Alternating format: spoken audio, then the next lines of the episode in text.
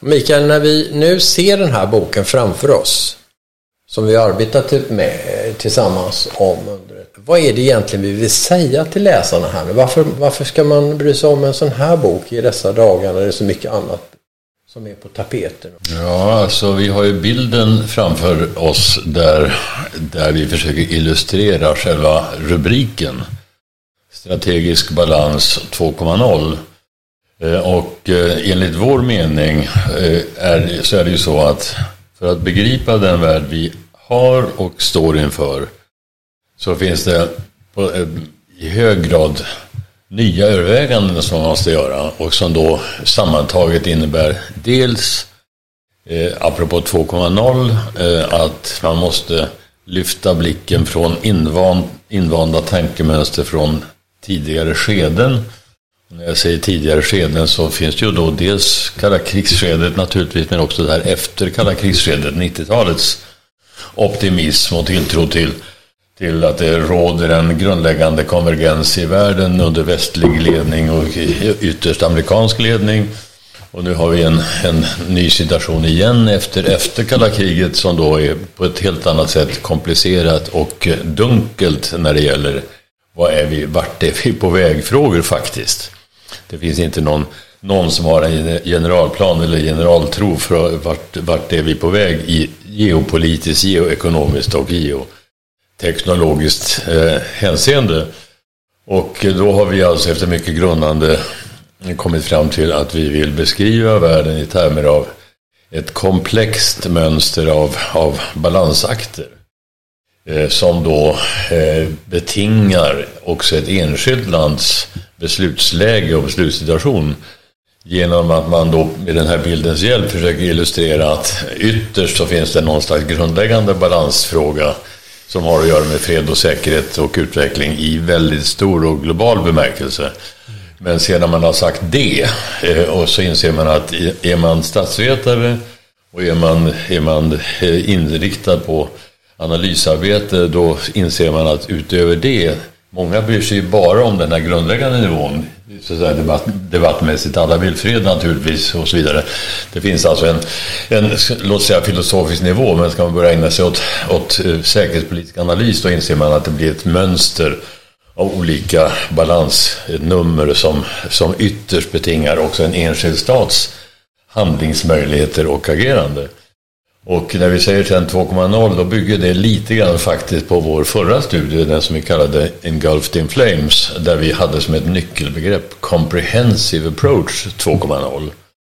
Och som du minns så skrev vi där ja, om att eh, comprehensiveness, det, det, finns ju en, det finns ju en tradition av att se på säkerhet och sådär som en väldigt bred sak, men, men det är en ny kontext nu som som kräver att man definierar comprehensiveness, omfattning, om, om, ja, bred, bredd i själva begreppet, säkerhetsbegreppets breddning, inte som alternativ som man kanske trodde på 90-talet till militärt försvar och sådana saker, men väl som ett sätt att säga att med de megatrender som finns och den eh, utveckling av i multipolär riktning dessutom i världspolitiken och dessutom tillkomsten teknologiskt av en mängd andra medel för påverkan än bara militära rustningar så att säga.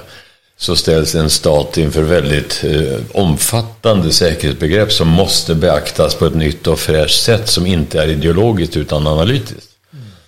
Och det var ju det här som då ledde oss från det här comprehensive approach 2.0 i betydelsen aktuell, i aktuell ny mening alltså till strategisk, strategisk balans 2.0 nu för att säga att eh, den enskilda staten bygger sitt agerande, sina handlingsmöjligheter på djupast möjliga kunskap om alla de avvägningar, ofta smärtsamma avvägningar, målkonflikter som eh, sker på ett antal nivåer. Och det har ju lett oss vidare till att verkligen resonera om säkerhet både multidimensionellt, nord, syd, öst, väst, men också på olika nivåer. Som alla på ett eller annat sätt har bäring ytterst också på vårt eget agerande, våra egna handlingsmöjligheter i världen. Så ungefär så i korthet skulle jag beskriva så att säga, vad vi har velat komma fram till. Och då, då, när man tittar på bilden igen och tänker sig att det är lilla Sverige högst upp i, i den. Mm. Då är väl den första reaktionen många eh, har att ja, här gäller det att sitta still i båten. Så att mm. man inte rubbar eh, balans eh, och sköta sig själv och inte, inte lägga sig i så mycket vad som händer i andra delar av världen. Och eh, framförallt inte, inte göra några hastiga rörelser som mm. skulle innebära att man, man eh, rör sig. Men i själva verket så har vi konstaterat i den här boken att eh, för att behålla balansen så måste man ibland göra rätt dramatiska åtgärder. Mm. Inte bara att man bygger upp förmåga på lång sikt för att utmana, eh, klara utmaningar som kommer om 10 eller 15 eller 20 år. Utan för att hantera eh, utmaningar som, som kanske redan står framför dörren eller redan har drabbat oss. Mm. Eh, och eh, det är lite paradoxalt så att, att, eh, att eh, just för att behålla balansen i ett väldigt känsligt läge så kan man behöva att göra rätt dramatiska och att det är ett snabbt fotarbete som krävs. Vilket innebär att det är väldigt hög grad diplomati och, och politiska eh, åtgärder, eh, kontakter och så vidare som är nödvändiga för att eh, både kommunicera styrka, bygga avskräckning men samtidigt bygga en, en, en, någon form av grund för kommunikation med de som både man samarbetar med men som man också har och det tycker jag är en väldigt spännande fråga. Liksom. Vad, vad innebär det här med strategisk balansakt? För att, äh, att vi längst ner i den här figuren då kanske man tänker på klimatfrågan. Vad, vad är jordens stabilitet? Ja, det är oerhört viktigt när som är klimatfrågan och andra som, som, som är gemensamma utmaningar mot hela, hela världsalltets befolkning så att säga. Det är en sak, men redan på nästa nivå när man talar om kanske, låt oss säga att vi, vi låter det symbolisera eh, motsättning mellan de som har och inte har. Alltså de som har eh, glädje av globaliseringens välsignelser och de som inte har det. Eh, jaha. Eh, eller drabbas av dess baksida. Eller drabbas av dess baksida.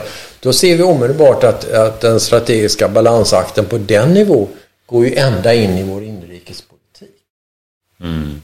Och, eh, och, och, har orsakat väldigt stora problem, typ Brexit och annat som, som, som, eh, som vi borde ha kunnat ta höjd för och kunnat hantera bättre mm. om vi hade sett det tidigare.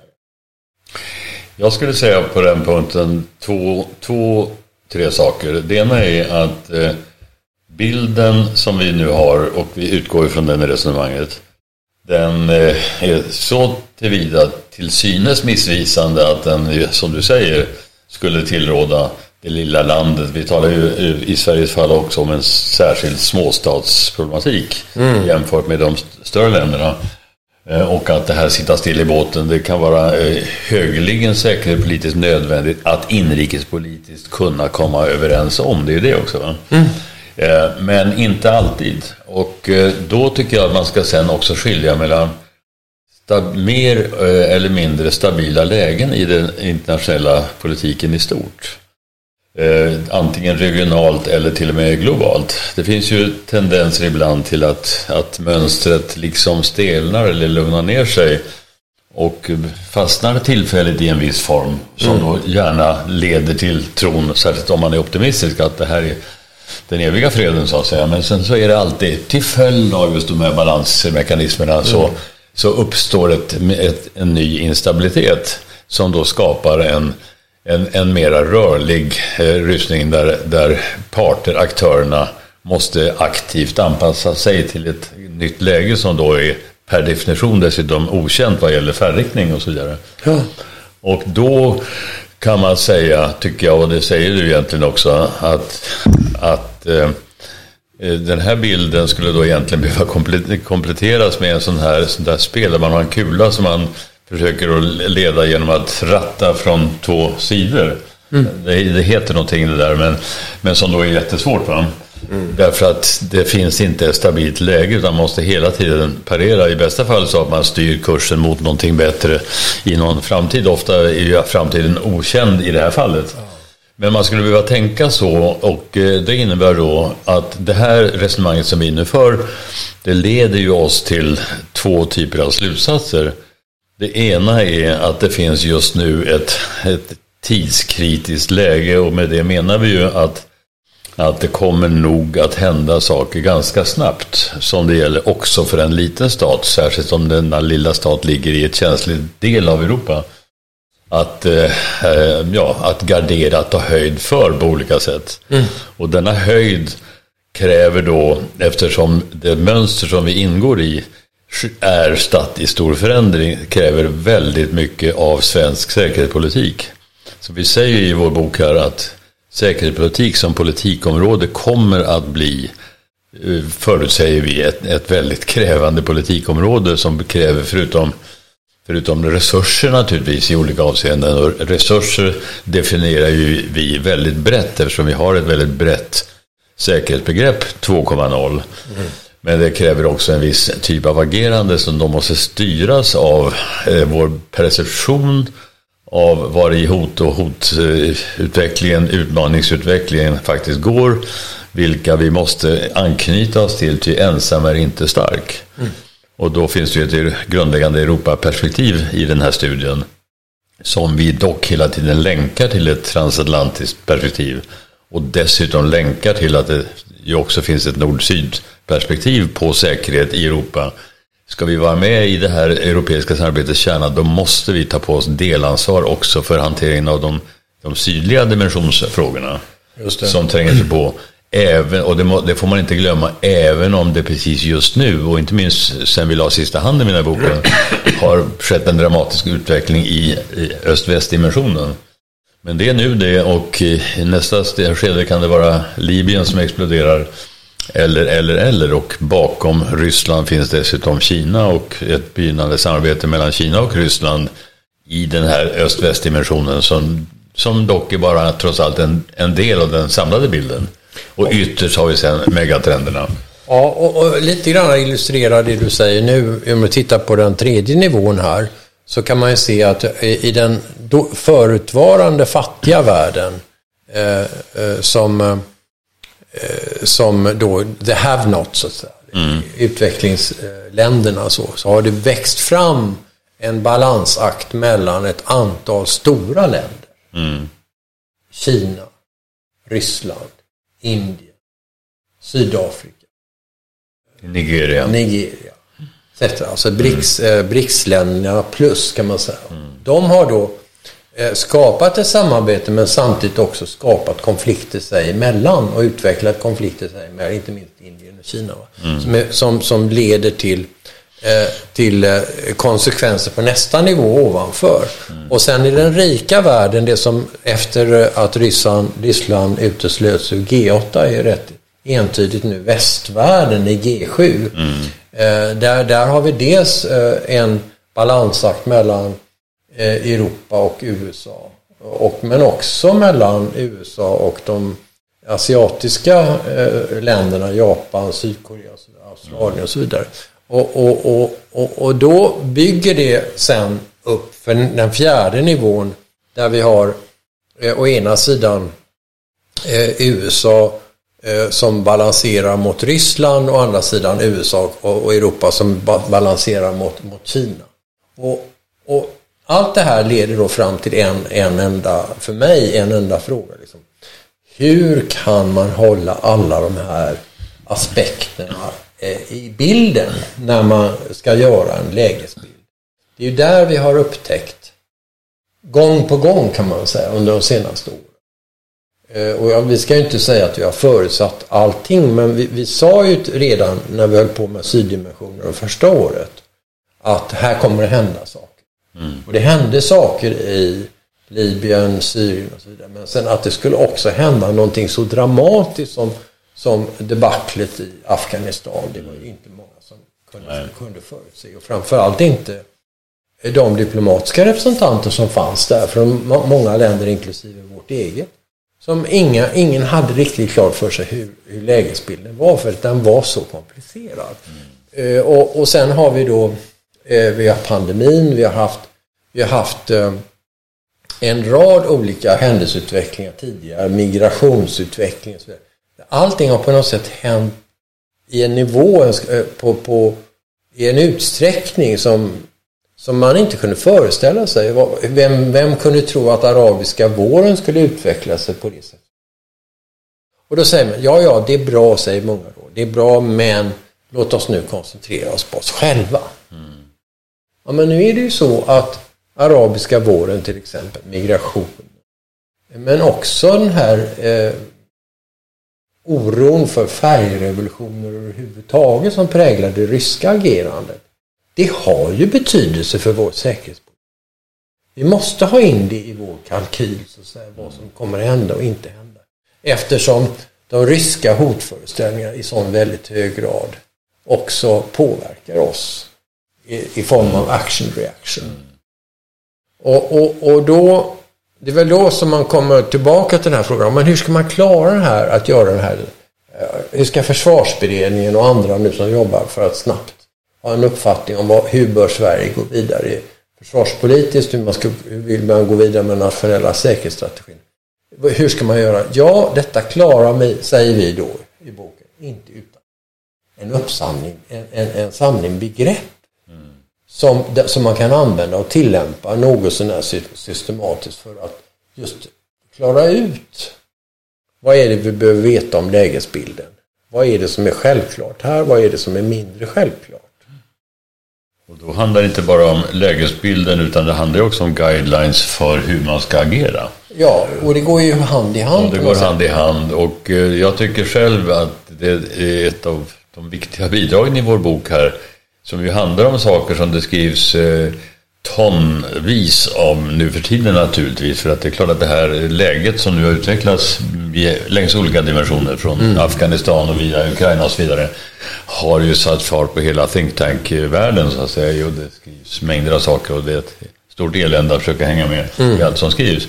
Jag tycker att vårt bidrag ligger rätt mycket i just den där begreppsliga stringensen och den strukturella uppbyggnaden av vår rapport som då noga eh, skiljer på, men det utgår väldigt mycket från just den här bilden då. Eh, tankar om att här finns, det, här finns det säkerhet i en bred bemärkelse och bred, bredden är en nödvändig konsekvens av att man måste nu också beakta eh, även icke politiskt drivna hot eller utmaningar av, av pandemityp och av klimat Eh, typ som då gör det multilaterala arbetssättet nödvändigt men fortsatt svårt. Och vi säger ju också att det är ett paradoxalt läge egentligen nu att, att samtidigt som eh, de flesta inser multilateralismens nödvändighet så konstaterar man också att sällan har just multilateralt nödvändigt arbete varit så svårt på grund av dessa olika mm. balansnummer som har hamnat i olag och som då innebär att den lilla kulan högst upp, som vi då fokuserar på därför att vi är svenskar, att den får svårt att rattas eh, på ett klokt sätt. Det kräver alltså aktivitet och framsynthet. Man ska inte överdriva vare sig en sån här bilds eh, totala sanningskraft eller så. Eller, eller eh, frågan om vad, ett, vad som är möjligt när det gäller att förutse allting. Men vi hävdar alltså här att, eh, att till exempel Afghanistanhändelsen som sån, som en följd av ja, faktiskt Biden-administrationens agerande och Biden-administrationens tillkomst var ju annars den stora lättnaden jämfört med vad som upplevdes som allvarliga utmaningar från Trump-tiden så att säga. Men även en, även en Biden-administration som står för mycket ur vår synpunkt av förbättringar och en relation till USA är ju jätteviktigt för oss eh, som vi alla inser. Men ett sådant där beslut som då togs ganska, eh, ganska för här snabbt och utan större samråd får ju då retroaktiva konsekvenser också för hela den här 20-åriga insatsen där. Och en mängd personer som har ändå klamrat sig fast vid hoppet om att det var någonting meningsfullt som gjordes och finner nu att en allvarlig risk för att allt detta raseras även retroaktivt. Mm. Och det, Lars-Erik, får ju konsekvenser för multilateralismen som sån. Därför att en sån här händelse, den innebär ju ett försvagande av tilltron till att FN eh, och FNs säkerhetsråd Även om det alltid är splittrat och eh, vetomakten och allt det här. Men utan ett FN som kan, eh, ja, ha en så att säga, legitim kraft att kunna ingripa när konflikter verkar gå, gå överstyr. Det är en väldigt allvarlig försvagning i sig för just multilateralismen. Mm. Samtidigt som behovet av multilateralism är så uppenbart till följd av andra saker. Ja. Nu har vi till exempel i pandemifrågorna så har vi då fortsatt hög belastning när det gäller omikron-varianten i väst faktiskt.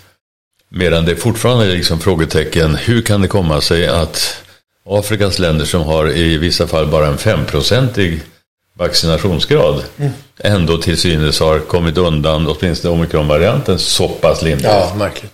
Eller ser vi bara början på en process som går att rulla? Allt det här är gigantiska utmaningar för det internationella samfundet. Och för FNs möjligheter att representera det internationella samfundet också praktiskt. Mm. Men då har vi det där med peacekeeping och fredsfrämjande verksamhet och så vidare. Ett kraftlöst, maktlöst FN innebär en oändligt fattigare värld när det gäller just detta. Sen, sen har jag, inspireras jag då av en tanke som, som egentligen kontrasterar lite grann mot språkbruket i den bok som nyligen har publicerats av, av Mikael Claesson och Sebulon Karlander. De, mm de talar om vägval. Mm. Och då får man liksom intrycket, jaha nu kommer vi till väg, nu kommer vi till det här eh, korsningar och vilken väg ska vi ta? Men vad, vad, man, vad man inspireras att tänka då när man tittar på den här bilden, det är ju snarare att alltså, det är inte enkla vägval, det är inte, utan det är processer. Så att säga. Det, det är hela tiden balanserade rörelser. Att man, eh, när jag tjänstgjorde i Tyskland på, på eh, sent 80-tal och eh, när jag tjänstgjorde i Finland i början av 80-talet. Då var det hela tiden balansförskjutningar, små rörelser, ibland kraftiga också men alltid med tanke på vilken var den övergripande balansen. Mm. Genscher sa på sin tid att det finns ingenting som heter en östpolitik utan att vi också har en västpolitik. Eh, I, i, i, eh, I Finland så köpte man kärnkraftverk från Eh, Ryssland från Sovjetunionen men man gjorde det inte utan att samtidigt köpa kärnkraftverk från Sverige. Eh, och, och, så vidare och så vidare. Och det är hela tiden de här avvägningarna som, som, som, inte är så mycket en vägval utan att man hanterar en process som är mycket komplicerad. Och det ser vi ju då i när man diskuterar, det kan vara NATO-frågan eller det kan vara något annat som, som vi diskuterar som, är lite, som man tror är ett vägval. Antingen gör vi så eller också gör vi så. Men i själva verket så är det mycket komplicerade både politiska och andra processer som är inblandade. Jag tror, Lars-Erik, att eh, det här med vägval, jag använder det ordet flitigt själv när jag skriver om Turkiet till exempel. Mm. och sådär. Så att det, det, det stannar vid att det är en nyttig metafor. Men egentligen inte en, ett bra beskrivande begrepp. Mm. Därför att det är sällan som valen är så entydiga. Jag tycker sen, eh, som en kommentar till det du nu säger att, att den här svenska NATO-frågan och överhuvudtaget den säkerhetspolitiska linjen som vi har haft i Sverige. Mm. Den är ett, ett bra exempel eh, i den tidens miljö på ett försök alltså att, att genom att då ha en neutralitetslinje som vi hade då på den tiden. Vi, vi ifrågasätter ju nu om det är hållbart längre som, som argument så att säga i boken. Men, eh, och sen så har vi då ett delvis hemligt eh, västsamarbete som då tar hand om den så att säga, djupa statens grundläggande behov av säkerhet och så vidare. Och det där bar oss genom det kalla kriget eh, mm. tillsammans då med en stark satsning på det svenska försvaret. Mm. Konventionellt från och med att vi slutet på, eller i början på 60-talet övergav den där optionen att vi borde också vara en kärnvapenmakt eftersom alla andra kommer att bli det förr eller senare och då gäller det att haka på det tåget, trodde man då. Det var innan NPT-begreppet, eh, icke-spridningstankarna. Men det, det, det, här är ju en enda lång kedja av exempel på den här sortens avvägning. Mm. Det är inte vägval att man vid en viss tidpunkt eh, stod vid ett Y och skulle välja sig eller så. Man skulle kunna beskriva dagsläget som att vi ska eh, fortsätta att inte vara medlem, fulla medlemmar i NATO eller vi ska inte det.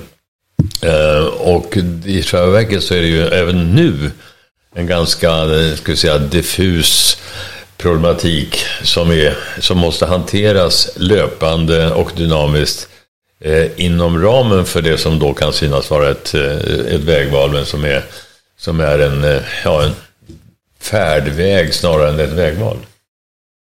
Om man sen går ett steg vidare då. och så säg att du hade suttit i en tv-soffa nu. Och mm. Så hade naturligtvis reporten sagt de klassiska orden. Vad är det som är nytt i den här boken? Mm. Vad skulle du säga då? Mm. Då skulle jag säga, vill du ha ett kort svar eller ett långt svar skulle jag säga. Och då säger, då säger reporten genast, eh, tack, ett kort svar. Mm. Och då säger jag, okej, okay, nej men det är en ny struktur och en ny begreppslig eh, strävan till klarhet och en strävan till klarspråk när det gäller grundläggande säkerhetspolitiska fenomen som då utmynnar i ett eh, förordande för starkare nordiskt samarbete i militärstrategiskt hänseende. Det talas mycket om Sverige-Finland och det är viktigt men vi pratar ännu mer i vår bok om Sverige, Finland, Norge. Mm. Eh, Danmark finns också jätteviktigt, inte minst i ett västkustperspektiv naturligtvis. Men dessa tre länder delar geopolitiska grundförutsättningar. Men är det inte önsketänkande då? Skulle man inte få den frågan direkt då? Ja, men... Kan de nordiska länderna egentligen samarbeta? Och då... Visar inte pandemin att det gick dåligt? Jo, men då, då försöker vi å andra sidan säga i vår bok att vi har en historik över det nordiska samarbetet som försöker ordentligt och ärligt problematisera skillnaderna och hur de verkar. Mm. Eh, och det har att göra med krigserfarenheter och det har att göra med eh, anknytning till allianser eller inte och allt det här. Men så finns det en tråd i det här som har flyttat över fokus när det, gäller, när det gäller möjligheter och gränser för samarbetet till allt mer entydigt säkerhetspolitiskt motiverat samarbete. Mm. Inte försvarsindustriellt som vi kanske trodde när vi Sverige försökte övertala först Finland och sen Norge att köpa svenska Gripen därför att vi tyckte att det var väldigt viktigt och skulle vara väldigt viktigt för nordiskt samarbete om de gjorde det. Mm. Sen så visade det sig att varken Norge eller Finland och Finland då i, i, ett, i ett andra steg alldeles nyligen såg på den här anskaffningsfrågan ja, geostrategiska fördelar genom att då manifestera anknytning till USA. Och det har vi, uttrycker vi då förståelse för. Samtidigt som det försvarsindustriella har varit en, en asymmetriproblematik genom alla år. Mm. Eh, så att vad vi nu säger är att eh, mot den bakgrunden och sen kommer pandemin och aktualiserar att det hela tiden finns ändå sånt som sliter i samarbetet. Trots att det finns så mycket som säkerhetspolitiskt talar för det. Vi har exempel alltså på, på när, när nationella egenintresset tycks gå före och sådär. Och så, då argumenterar vi för att, men det betyder alltså att utan grundläggande tillit så går det inte att fördjupa försvarssamarbetet. Och utan ett fördjupat samarbete så går det inte att spä på tilliten. Det finns alltså ett ömsesidigt beroende. Och eh, i detta ligger då en tilltro till att det kan visa sig nödvändigt, även med beaktande alltså av att det fortfarande finns skillnader och en, en rollfördelning. Förr i tiden pratade vi om nordisk balans och hade en speciell kalla krigsdefinition av det. Ja. Nu talar vi om eh, dynamisk komplementaritet som då innebär att eh, i ordet komplementaritet ligger då tanken att gemensamhet i en kärna men en viss rollfördelning som beror på geografi. Komparativa fördelar. Komparativa man, fördelar. man utnyttjar det ena. Ja. Och där kan vi väl direkt tillägga att vi är glada att vi har ett stöd här från våra militära kollegor. Alltså, mm. Inte minst i, i, våra nordiska grannländer mm. har vi ett stort intresse för de här tankarna. Mm.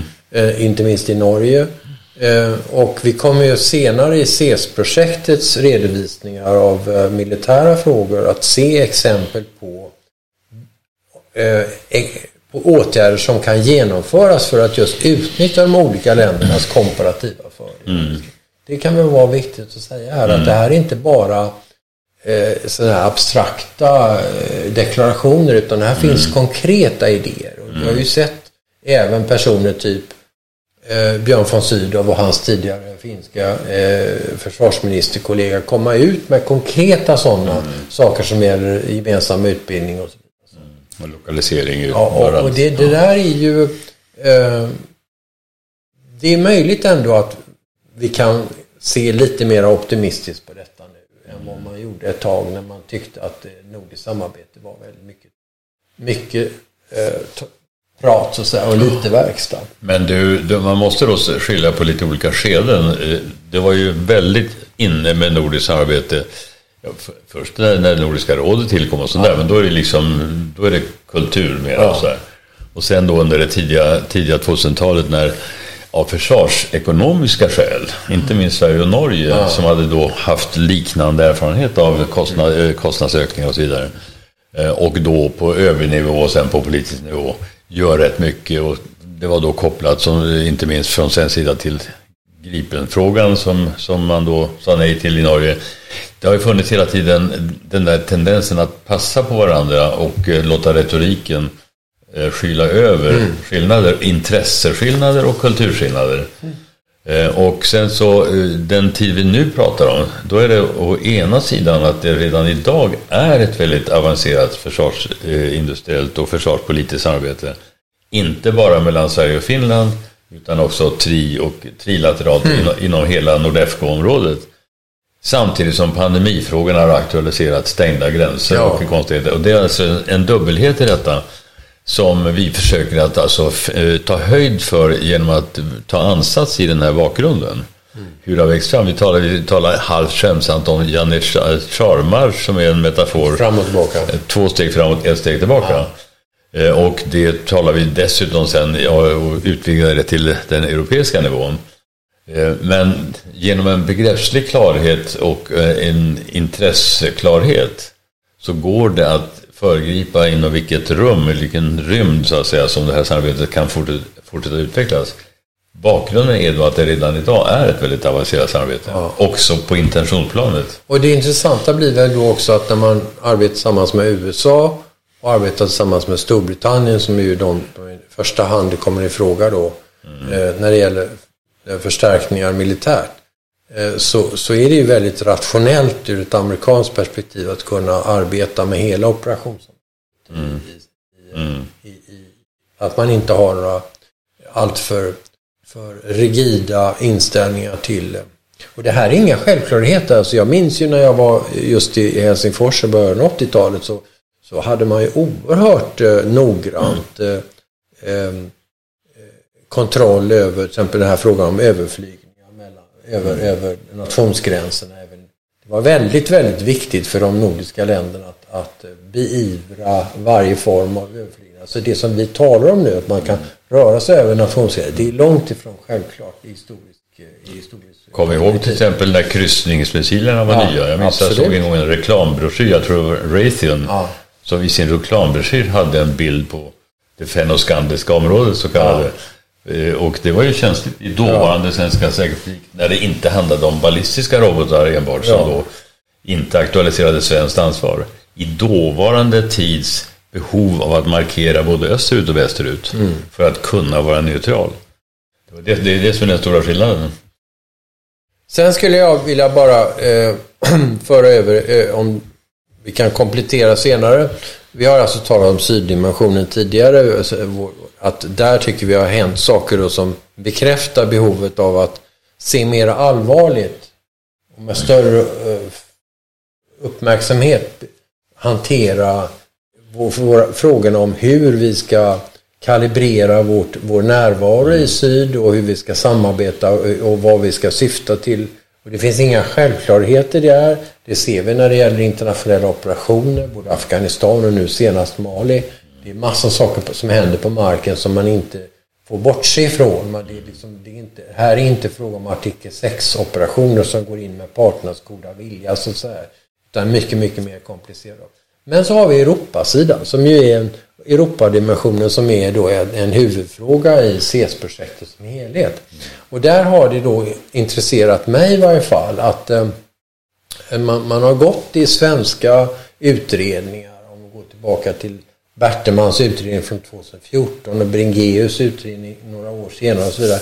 Eh, så så man gått från en, en, en relativt måttfull beskrivning av Europas betydelse för svensk säkerhetspolitik till en, en, en sakta ökande, eh, ökande relevans. För, och då, då har vi sagt i, när vi har diskuterat vår kommande rapport, vår kommande bok förra året, så sa vi att ja, när det gäller det rent militära så är det klart det är det transatlantiska som är avgörande.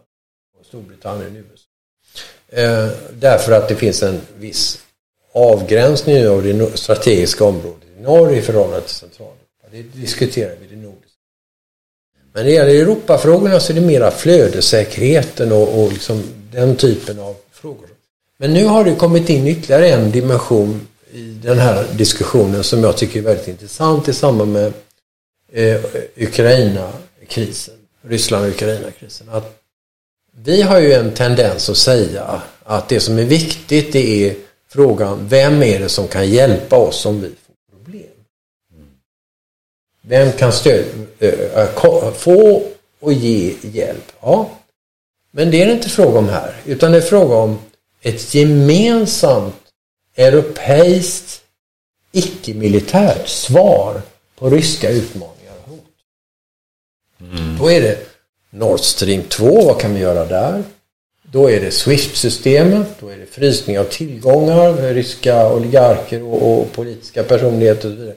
Det är en, en, en hel palett fråga eh, inom området, det som kallas restrictive measures eller sanktioner på svenska.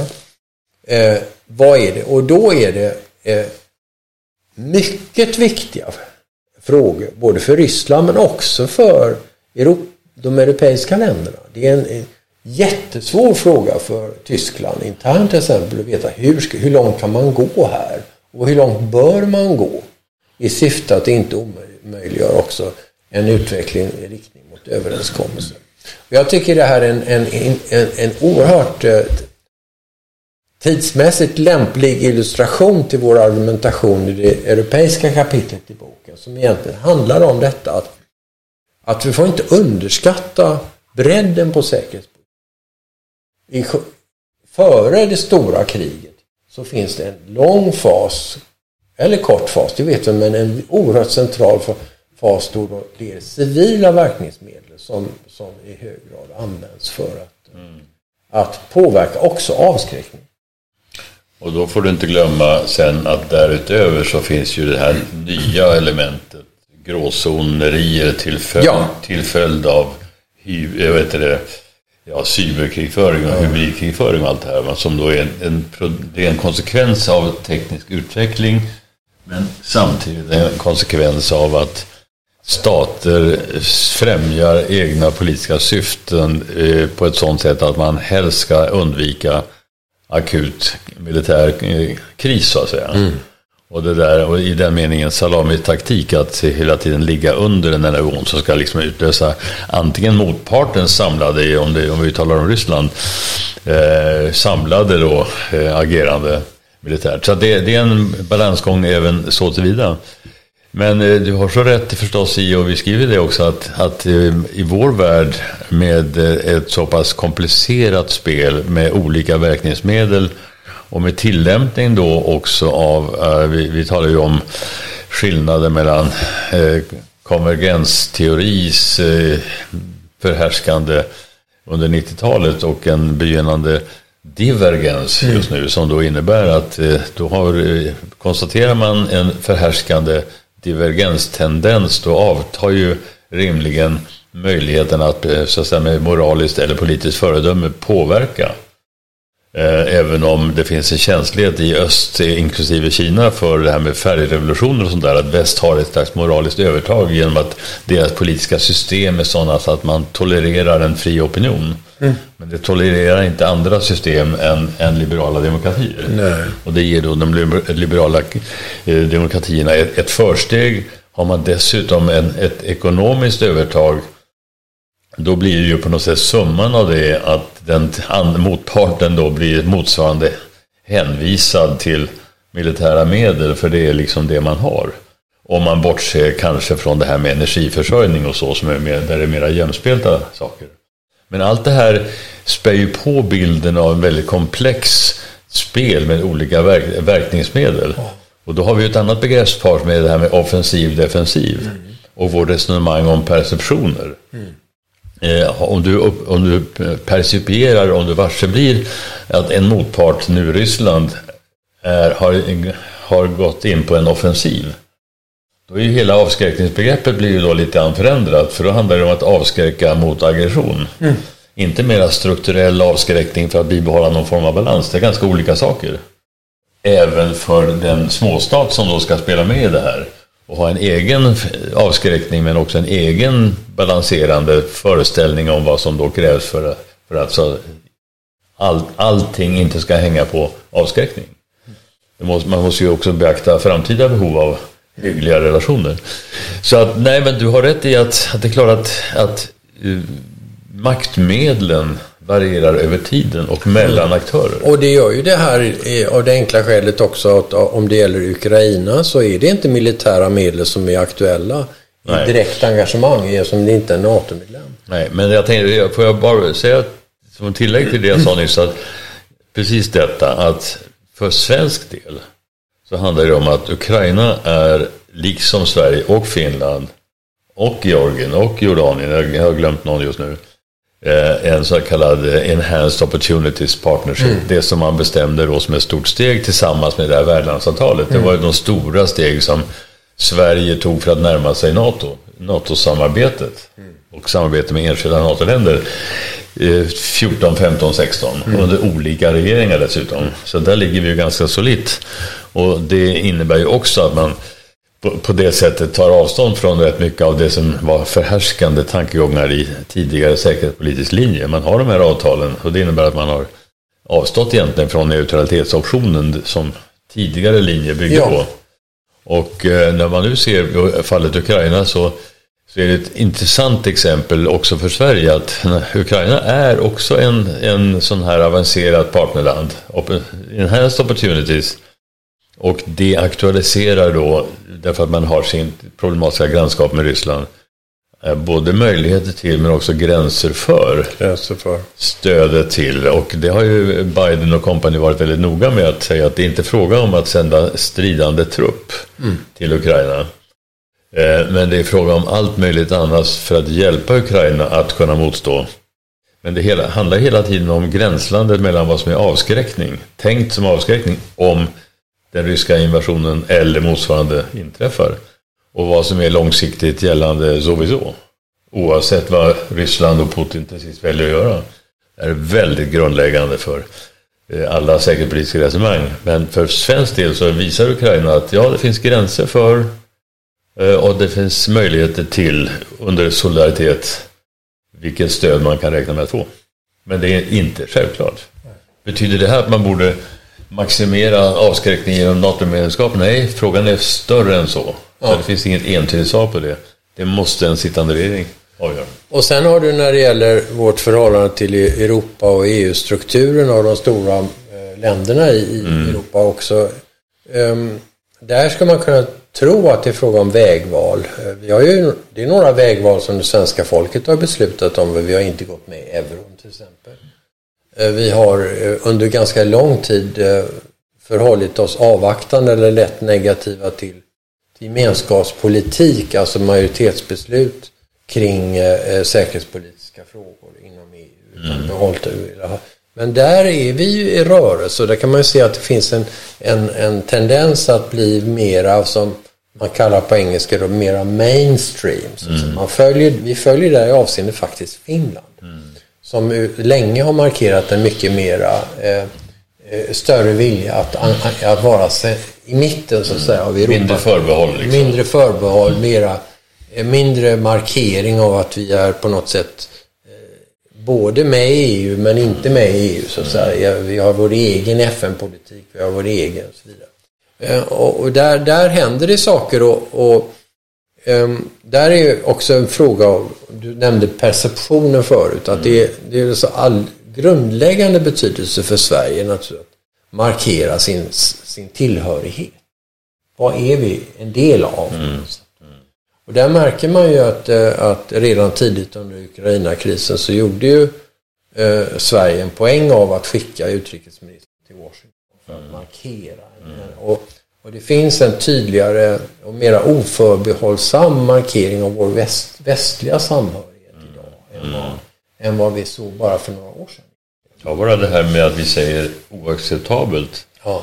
om Putins eh, ja. synpunkter på, eller förslag och krav ska jag säga.